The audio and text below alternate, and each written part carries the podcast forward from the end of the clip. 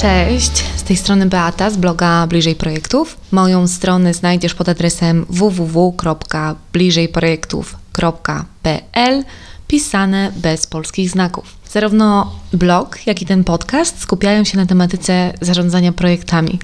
Chcę być wsparciem dla osób, które pragną pracować w projektach, czy to jako kierownicy, koordynatorzy, czy P M O. Mam nadzieję, że będę mogła Was trochę zainspirować, trochę Wam podpowiedzieć, czy pokazać jakieś zagadnienia z zupełnie innej perspektywy. Więcej informacji na mój temat znajdziecie w zakładce o mnie na blogu w w w kropka bliżej projektów kropka p l, oczywiście pisane bez polskich znaków. No i kolejny odcinek. Dzisiaj moim gościem ponownie będzie Paweł Golec, który pełni rolę Scrum Mastera. I w tym odcinku poruszymy następujące kwestie, czyli jakie są zalety pracy Scrum Mastera, z jakimi problemami mierzy się Scrum Master na co dzień, o czym musi pamiętać osoba będąca Scrum Masterem, jakich narzędzi Paweł używa w swojej pracy i czy są jakieś konkretne narzędzia, które mogą pomóc Scrum Masterowi i jak można zostać Scrum Masterem, jakie są kluczowe kompetencje na tym stanowisku. Transkrypcję tego audio będzie można znaleźć na moim blogu. Linki wrzucę do opisu dzisiejszego podcastu. Serdecznie zapraszam do słuchania.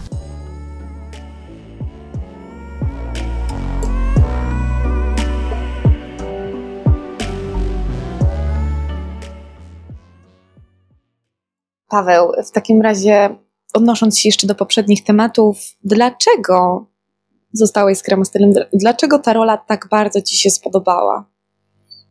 Tak naprawdę otrzymałem projekt do, do realizacji, usłyszałem, że to jest Twój zespół i teraz musisz to zorganizować. Kolega obok powiedział, spróbuj Scruma, no i spróbowałem Scruma, więc można powiedzieć, że Scrum Masterem zostałem przez przypadek, tak szczerze i dosłownie mówiąc. Czy rola Scrum Mastera generalnie mi się podoba? Myślę, że tak, jest, jest ona interesująca. Nie mam przeciwko temu, aby, mam nic przeciwko temu, aby w przyszłości zmienić swoją rolę czy na Project Managera, czy na Product Managera, czy na Product Ownera. Wierzę w to, że trzeba po prostu być, być bardzo e, zwinnym, także w życiu prywatnym, jeśli chodzi o swoje role i, i obowiązki. Zwłaszcza, że też myślę, że świat idzie do przodu i w pewnym momencie powstanie coś na pewno innego, skuteczniejszego niż, niż Scrum. Więc, więc, więc liczę tutaj także na to, że w przyszłości przynajmniej dojdzie jeszcze u mnie do kilku, bądź nawet kilkunastu procesów przekwalifikowania się i zmiany swojego zawodu. Co mnie urzekło w Scrumie? No ta prostota. To jest bardzo, bardzo prosty framework, bardzo, bardzo jasne, bardzo krótkie i zrozumiałe reguły gry, więc no, to jest na pewno bardzo, bardzo duży atut Scruma i coś, co, coś, co mnie przekonało, można powiedzieć, kupiło. Czyli bardziej przez motywację zewnętrzną niż inspirację i motywację wewnętrzną, tak to można ująć. Zostałeś Scrum Masterem.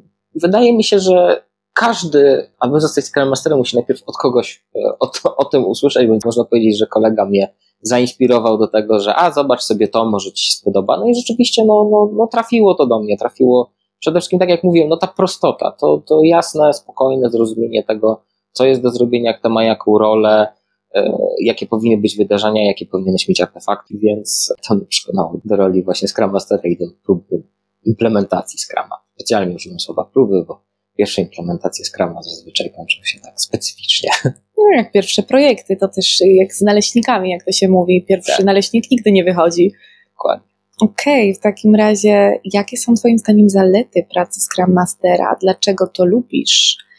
Jest prosta do wytłumaczenia także innym osobom, czyli prosta w przedstawieniu współpracownikom, koleżankom, kolegom z pracy. Mój sposób pracy podlega ciągłej ewolucji, czy też nawet rewolucji. Z tego względu, tak jak też wcześniej mówiłem, każda firma troszeczkę inaczej widzi tą rolę i każda firma ma troszeczkę inne problemy i troszeczkę inne e, potrzeby, jeśli chodzi o Scrum Mastera. Dlatego bardzo często jest tak, że Scrum Master przychodzą do innej firmy, widzi coś, co nie widział nigdy wcześniej, bądź widzi to w całkowicie innym świetle, ponieważ problemy, które spotkał w firmie X, w ogóle nie ma ich w firmie Y, są całkowicie inne problemy i rozwiązania z firmy X nie da się przenieść do firmy Y, co też na mnie wymusza ciągłą naukę, ciągłe kształcenie się, ciągłe poszukiwanie nowej wiedzy, ciągłe tak naprawdę uczenie się. No jeszcze przykładowo pięć lat temu wiedza na temat tego, jak wygląda cloud computing, czy wiedza generalnie na temat tego, jak działa chmura, nie była jakaś powszechna wśród Scrum Masterów, czy generalnie wśród nawet wielu firm branży I T. Teraz jest już to taka wiedza no, powszechna, obowiązkowa bym powiedział, jak działa sama chmura, więc no, powoduje to tak, że to, że no, fajne jest to, że muszę cały czas się uczyć, naprawdę nie ma, nie ma momentu, żeby czegoś nowego nie dowiedzieć się każdego kolejnego dnia, żeby samemu nawet na sobie nie wymuszać tej chęci i potrzeby nauki. Zresztą myślę, że to jest bardzo charakterystyczne w całej branży I T, to takie um, zachęcenie i trochę nawet przymuszenie do tego, że będziemy cały czas musieli się kształcić i zwiększać własną umiejętności. Zresztą widać to także chyba po tej biblioteczce, że trochę tego jest tak naprawdę i dotyka to dość, dość, dość wielu dziedzin. Tak, właśnie jak przyszłam tutaj i to, to pierwszą rzeczą, na którą zwróciłam uwagę, była ta biblioteczka, bo większość z Twoich książek to jednak książki, które mają rozwiązywać konkretne problemy. W wielu przypadkach tak. Można też natknąć się na niektóre nietypowe rzeczy, typu e, mamy tutaj Przejażdżkę życia Roberta Igera, czyli wieloletniego C E O Disneya. Nie jest to moja ulubiona książka, też na pewno od razu powiem, bo zdecydowanie bardziej cenię sobie Eda Catmulla, Kreatywność S A.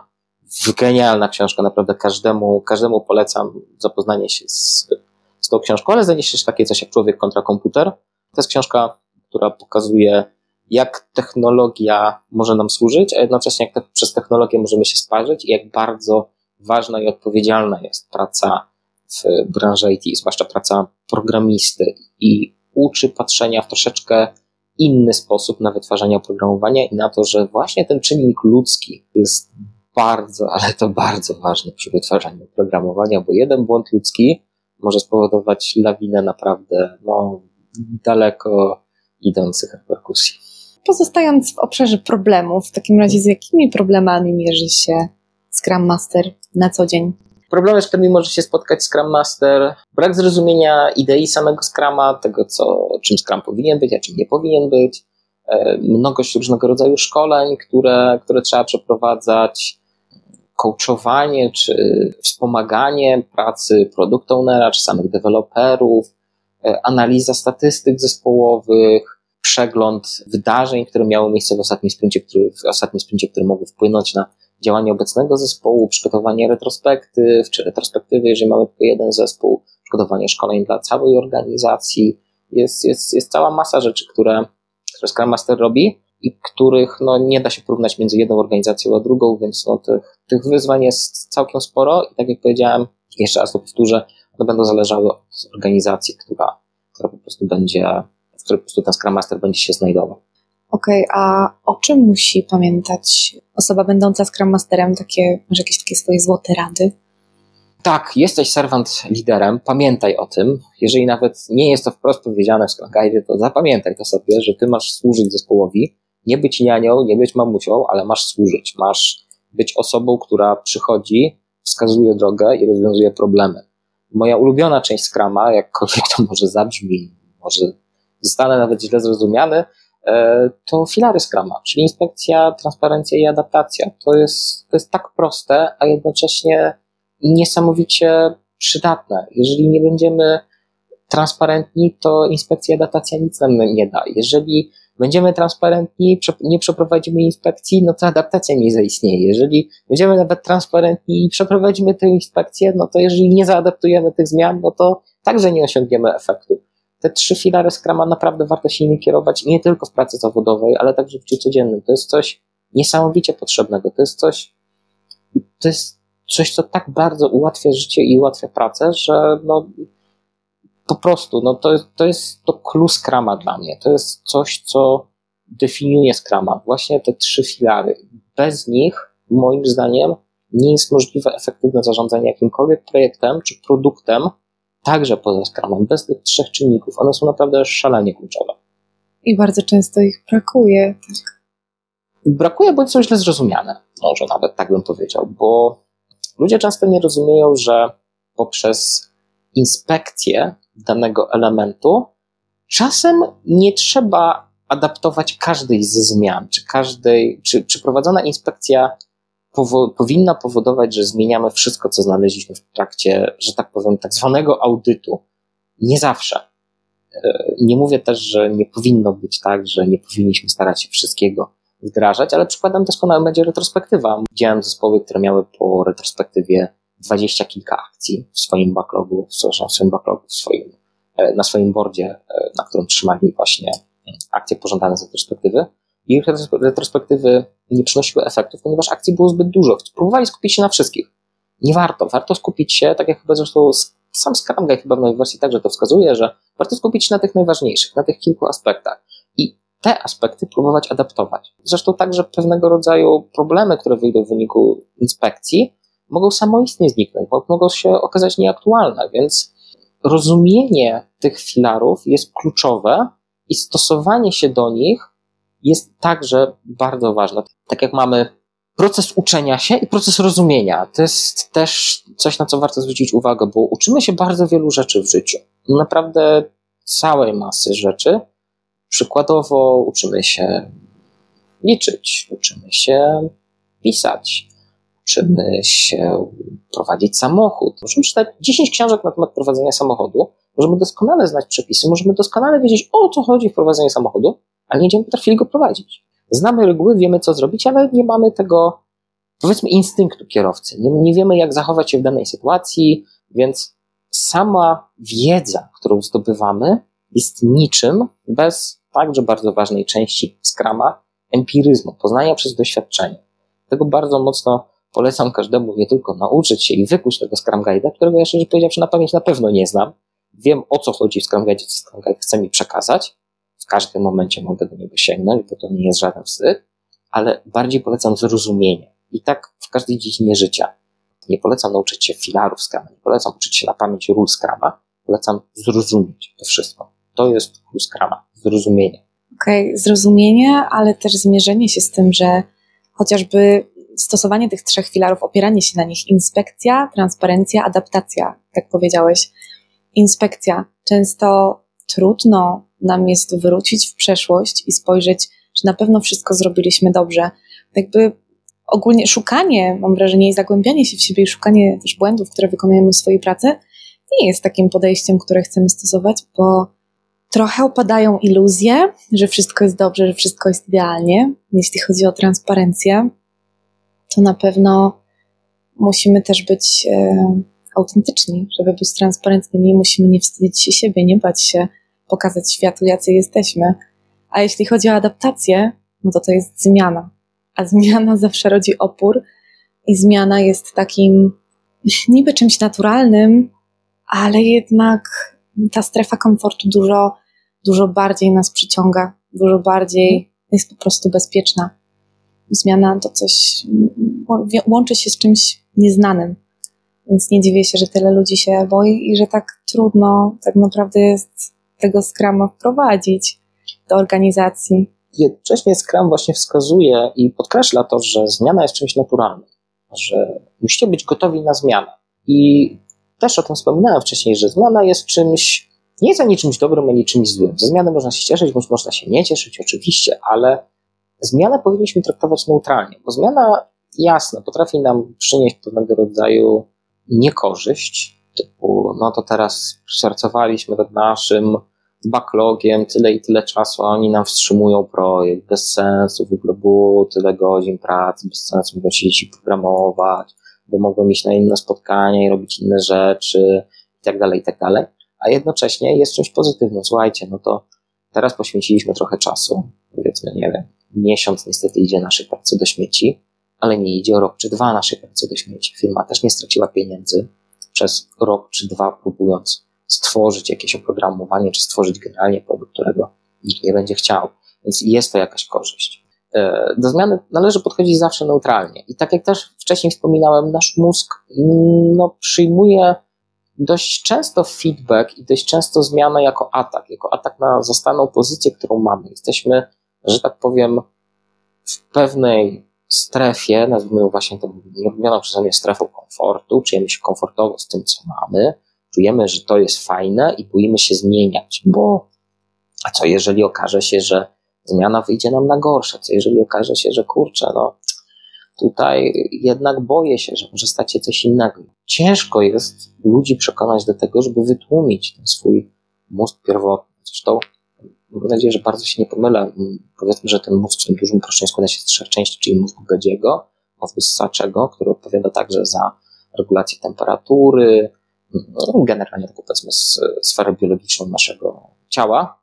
Może nie pełną sferę biologiczną, bo ten mózg odpowiada także za bicie serca i tak dalej, ale ten mózg ssaczy mniej więcej tam powiedzmy trzymanie temperatury i adaptacja. No i kora mózgowa, coś co nas wyróżnia, czyli to taka obudowa, można powiedzieć, naszego mózgu, która odpowiada właśnie za to, że mamy proces twórczego myślenia, mamy możliwość zakładania cywilizacji w ogóle, że mamy troszeczkę, no to nas odróżnia od zwierząt, można powiedzieć, to nas odróżnia od, e, od świata zwierząt, że jesteśmy w stanie osiągać więcej poprzez tworzenie, poprzez proces twórczy. Idealnym człowiekiem byłby ten, który każdy atak, czyli przez atak lub feedback, czyli uruchamiałby swojego mózgu pierwotnego. Uruchamiałby właśnie tą część mózgu, która odpowiada za analizę, że okej, okay, otrzymałem jakiś feedback, czemu ta osoba sądzi tak, a nie inaczej? Co zrobić, aby rzeczywiście przyjąć ten feedback, zastanowić się, przeanalizować go i wdrożyć. Kiedyś też bardzo ciekawą rzecz usłyszałem na temat feedbacku, mianowicie na temat feedbacku się nie dyskutuje. Feedback się po prostu dostaje i koniec. Ciekawe stanowisko. Kiedyś byłem bardzo dużym przeciwnikiem tego, takiego właśnie podejścia, ale z biegiem czasu zacząłem rozumieć, że może osoba, która wypowiedziała te słowa, miała dużo, dużo racji w tym. Ale to także myślę, że jest, jest, jest, jest już taki temat rzeka i może nie będę wchodził w detale. Myślę, że wszyscy rozumieją, o co chodzi. Są trzy części tak. I gdyby każda informacja trafiała najpierw do naszej kory, jeśli byśmy wszystko jakby analizowali i tylko, tylko w, taki, w taki racjonalny sposób postępowali, to nasze życie trochę by straciło tą przyjemną stronę. Bo bez tej, bez tej trudnej strony, bez tych trudnych emocji nie ma tych przyjemnych emocji. Na zasadzie, żeby poczuć wielki, wielką radość, musimy też umieć odczuwać wielki smutek. To są dwie strony tego samego tak naprawdę. Yy, ale przejdźmy do następnego tematu. Jakich narzędzi używasz w swojej pracy? Czy, czy są jakieś konkretne narzędzia, które wspomagają twoją pracę albo które mogą pomóc Scrum Masterom? W przypadku pracy fizycznej, czyli przedpandemicznej, że tak powiem, moim najlepszym przyjacielem były karteczki, długopis i marker plus Jira. Obecnie no, zdecydowanie bardziej ja musiałem zakolegować się z Jirą, Confluence'em. No tutaj tak naprawdę no, znowu wszystko zależy od tego, w jaki sposób praca jest wykonywana, od organizacji pracy, od narzędzi dostępnych w danej pracy i tak dalej, ponieważ no, przykładowo firma może mieć narzędzie do przeprowadzenia retrospektyw e, napisane przez nich, czy jakieś tam zewnętrzne z rynku, które okazuje się tam bardzo ciekawe, bardzo skuteczne, możliwość generowania tablic, możliwość e, przeprowadzania votingu, a jeżeli organizacja nie ma takiego narzędzia, to trzeba wymyślić inny sposób na prowadzenie takiej retrospektywy, czy będzie w formie takiego coffee talka, będzie w formie burzy, formie burzy mózgów, więc nie ma takiej jedno, jednoznacznej odpowiedzi, więc tak krótko na pewno przynajmniej jakiekolwiek oprogramowanie do, y, dające możliwość zarządzania projektem, czyli w moim przypadku będzie na przykład Jira, może to być także Trello, więc są różnego rodzaju narzędzia, na pewno przynajmniej jeden komunikator, y, głosowy, wideo plus możliwość czatu, przykładowo no, obecnie bardzo popularna aplikacja Zoom, czy też Slack, Skype chociażby daje taką możliwość komunikowania się z członkami zespołu, czy nawet Messenger, są, są różnego rodzaju opcje, Hangouts, przeróżne narzędzia, przeróżne, przeróżne możliwości, no, ale tak jak powiedziałem, na pewno oprogramowanie zarządzania projektem, na pewno jakaś możliwość komunikowania się z zespołem w formie audio, wideo plus tekstowej, własne notatki, czy dokumenty, to jest cała szeroka paleta ewentualnych narzędzi. Pracowałem fizycznie, kolorowe piłki nawet bywały bardzo przydatne do tego, żeby tak zwana Zośka, kto ma Zośkę, ten ma głos, rzucało się piłką i dana osoba wtedy prowadziła dany temat i tylko ona miała prawo głosu. No, przeróżne są narzędzia, przeróżne są metody. Co Scrum Master, co organizacja, to, to narzędzie i metoda. No albo kapelusze, jak sam mówiłeś. Tak, albo kapelusze, których nie polecam stosować przy doświadczonym zespole scrumowym składającym się z bardzo dojrzałych ludzi. Niekoniecznie. No, może się niekoniecznie, niekoniecznie mogą się sprawdzić. W takim razie teraz kluczowe pytanie, myślę, które zainteresuje osoby chcące zostać Scrum Masterami, mianowicie jak można zostać Scrum Masterem, jakie twoim zdaniem są kluczowe kompetencje na tym stanowisku I czy są to w sumie bardziej kompetencje techniczne, czy miękkie, czy może miks tych kompetencji? Mhm. Okej, okay, więc Scrum Mastera można zostać, że tak powiem, z premedytacją bądź z przypadku. Droga z przypadku polega właśnie na tak, jak było to w moim przypadku, czyli cześć, jutro prowadzisz projekt i trzeba w ogóle tam ogarnąć to wszystko i chyba będziesz takim Scrum Masterem. Z premedytacją, czyli udać się przykładowo na specjalistyczne szkolenie. Takie szkolenia są prowadzone przez Scrum Alliance czy Scrum kropka org, a także przez inne organizacje, więc no, tutaj można się jak najbardziej pokusić na, na to, aby udać się na taki kurs. Nie znaczy to, że taki kurs zrobi z was dobrych Scrum Masterów. Nie mówię też, że zrobi z was złych. Może żeby to był taki dość jasny przekaz. Nie da się w dwa dni kogoś nauczyć tak naprawdę tego, jak być dobrym Scrum Masterem. W dwa dni można komuś przekazać podstawy wiedzy na temat tego, co robi Scrum Master, czym jest Scrum, jak można próbować pomóc ludziom wdrożyć tego Scruma, ale nie, nie jest możliwe przekazanie wam empiryzmu, nie jest możliwe przekazanie wam doświadczenia. W ciągu tych dwóch dni nowe doświadczenie musimy sami poznać. Okej, okay, a czy w takim razie nie wystarczy na początek na przykład, nie wiem, przeczytać Scrum Guide'a, zamiast od razu pakować się w to szkolenie, które, no nie ukrywajmy sobie, te szkolenia są dosyć kosztowne? To wszystko zależy. Szczerze powiedziawszy, są osoby, które bezproblemowo są w stanie nie tylko nauczyć się Scrum Guide'a, tak jak powiedziałem, zrozumieć Scrum Guide'a we własnym zakresie, są osoby, które jednak będą potrzebowały pewnego rodzaju takiego coachingu, troszeczkę może mentoringu odnośnie Scruma, więc wtedy, wtedy myślę, że takie szkolenie nie jest wskazane. Można oczywiście także skorzystać z innych metod. No, szkolenie na platformie Udemy, no zdecydowanie tańsze. Na pewno trzeba spróbować przynajmniej na początku samemu i nawet jeżeli nie pracujesz w branży I T, jeżeli pracujesz w jakimkolwiek zespole, czy masz jakikolwiek zespół, czy generalnie bierzesz udział w wytwarzaniu produktu bądź usługi, próbuj w miejscu już, w którym jesteś, implementować Scruma, chociażby jego elementy. Jeżeli widzisz, że coś jest nie tak w twojej organizacji, widzisz, że można coś ulepszyć, bo przykładowo macie dziesięć tablic i na każdej z tych tablic są różnego rodzaju zadania i nie wiadomo, które brać w jakiej kolejności, możesz zawsze zasugerować, że słuchajcie, zróbmy jedną tablicę i na samej górze nazwijmy ją takim, takim fajnym sformułowaniem Product Backlog i trzymajmy tam sobie wszystkie rzeczy, jakie trzeba zrealizować, a na górze niech będą te najbardziej pilne i te najbardziej priorytetowe i te, które możemy na pewno brać, a na dole niech będą takie, które jeszcze nie są gotowe do wzięcia, może ktoś musi jeszcze coś tam przeanalizować, żeby były gotowe do wzięcia i tak dalej. Widziałem to w jednej z branż, że wdrożono taką jedną właśnie generalnie dostępną tablicę. Kierownik słyszał kiedyś o Scrumie, ale był bardzo przeciwny, więc nie nazwano jej Product Backlog, nazwano ją w inny sposób. I okazało się, że tablica zaczęła świetnie spełniać swoją rolę, ponieważ właśnie elementy, które były na dole tablicy, były przedzielone taką czerwoną linią, co oznaczało, że nie bierzemy ich, bo jeszcze nie nadaje się do pracy. Jeszcze są osoby, które muszą na to rzucić okiem, muszą zatwierdzić. I były osoby, które były nazywane właśnie hotline, czyli gorącą linią. I te osoby przychodziły i wiedziały, że elementy, które są pod czerwoną linią, należą do nich. Oni muszą je przeprocesować, aby podnieść je o poziom wyżej, na żółtą linię. Żółta linia oznaczała, że ok, to jest gotowe do pracy, ale jeszcze nie ma swojego priorytetu, jeszcze nie wiadomo, w którym miejscu to powinno być na tej tablicy, no ale generalnie no, nadaje się już do pracy, ale jeszcze nie wiadomo w jakim momencie, jeszcze trzeba coś doszczegółowić i tak dalej. Wtedy osoby tylko należące do żółtej linii mogły przysunąć powyżej żółtej linii w odpowiednie miejsce, daną kartę, która symbolizowała właśnie pracę, którą należy wykonać. I to te osoby nadawały rytm pracy i nadawały priorytety. Można powiedzieć, że to była mnoga forma product ownerów i tak naprawdę tak przemycano Scruma. Mimo, że byli bardzo przeciwni Scrumowi, to sami nie wiedzieli kiedy, nagle mieli Scruma. Zaczęto implementować coraz więcej tego Scruma, takiego prawdziwego. Jaka była druga część pytania? Się rozgadałem. Przypomnę, w takim razie druga część pytania brzmiała, jakie są twoim zdaniem kluczowe kompetencje na tym stanowisku i czy to są bardziej kompetencje miękkie czy techniczne? Miękko-techniczne, od razu powiem. Tak, spodziewałam się. E, tak. Jeśli chodzi o kompetencje, które Scrum Master powinien posiadać, na pewno komunikatywność, na pewno zdolność do bycia bardzo neutralnym. Bo tak jak mówiłem, Scrum Master nie jest nianią, Scrum Master nie jest mamą, Scrum Master nie jest tylko obrońcą zespołu deweloperskiego, ale to może też temat na osobny, na osobny wywiad. Zajawię może tylko temat tak, że Scrum Master powinien trochę czasu challenge'ować swój zespół.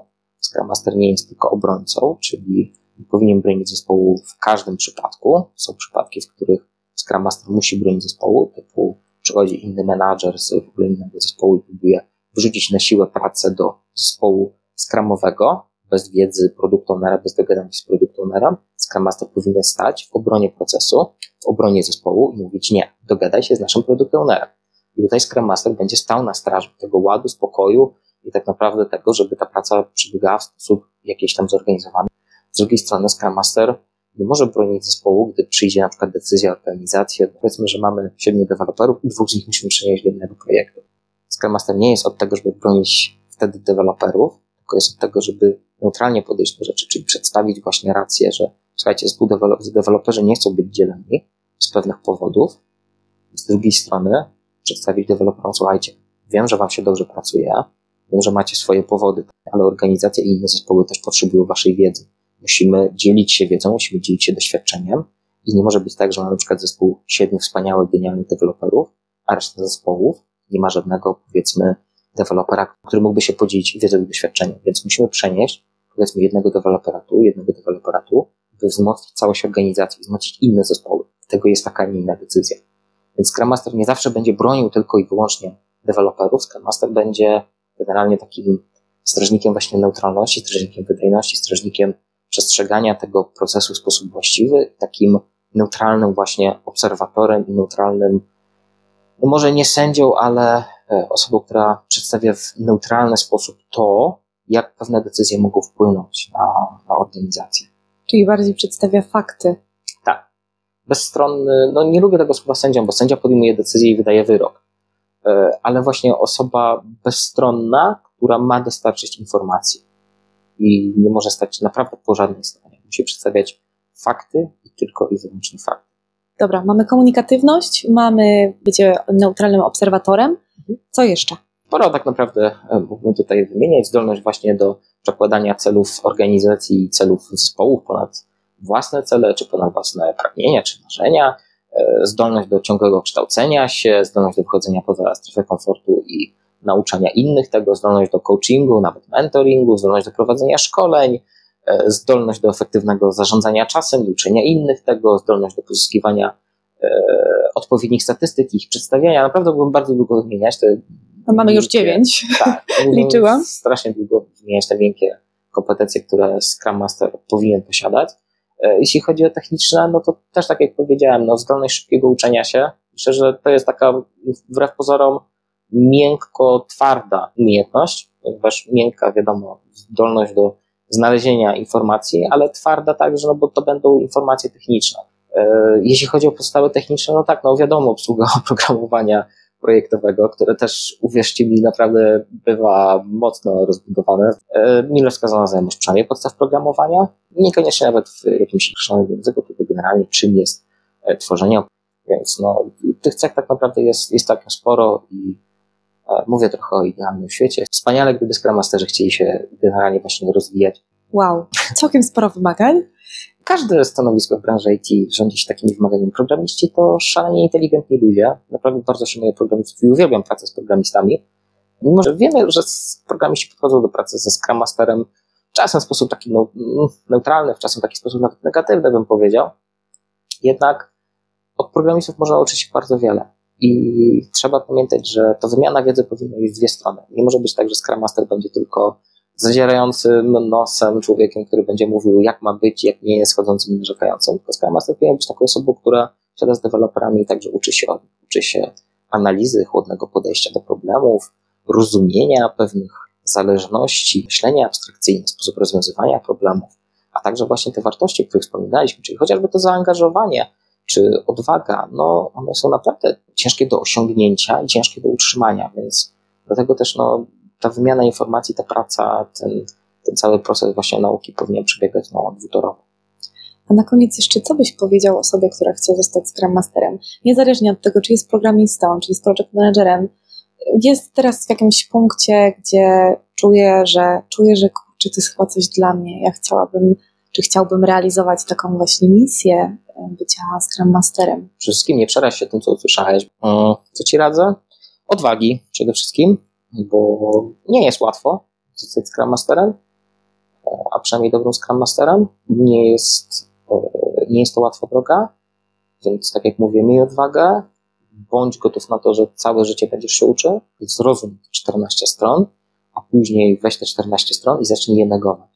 Zacznij myśleć, co może być z tym nie tak, zacznij myśleć, co może warto byłoby ulepszyć. Sięgnij po inne źródła wiedzy, sięgnij po P M B O K, sięgnij po I T I L-a, sięgnij po Kanbana, sięgnij po cokolwiek innego, co sądzisz, że może ci się przydać. Ucz się, bądź odważny, pracuj z zespołem, nie bój się wyzwań, nie bój się porażek, bo uwierz mi, rozbijesz sobie głowę nieraz i, i będziesz miał ochotę rzucić pracę, w ogóle zostać programistą. Ja tak jak powiedziałem, odwagi, zdecydowania, chęci do nauki, pokory, całą masę pokory musisz sobie mieć. Naprawdę nie bój się, bo no, to jest coś do osiągnięcia, to jest z całą pewnością coś do osiągnięcia.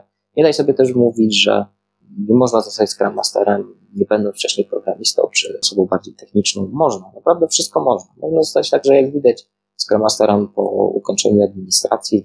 Odwagi, odwagi i do roboty. No to kochani, odwagi i do roboty, jak powiedział Paweł. Mam nadzieję, że druga część odcinka o pracy Scrum Mastera Wam się podobała.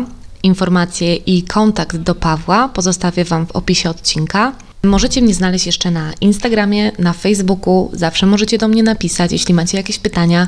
Bardzo chętnie Was wysłucham, bardzo chętnie odpowiem na te pytania, a może będzie to też dla mnie inspiracja, żeby nagrać kolejne odcinki, przeprowadzić kolejne rozmowy z moimi gośćmi. Dziękuję Wam bardzo, cieszę się, że jesteśmy bliżej projektów, jak zwykle i do usłyszenia.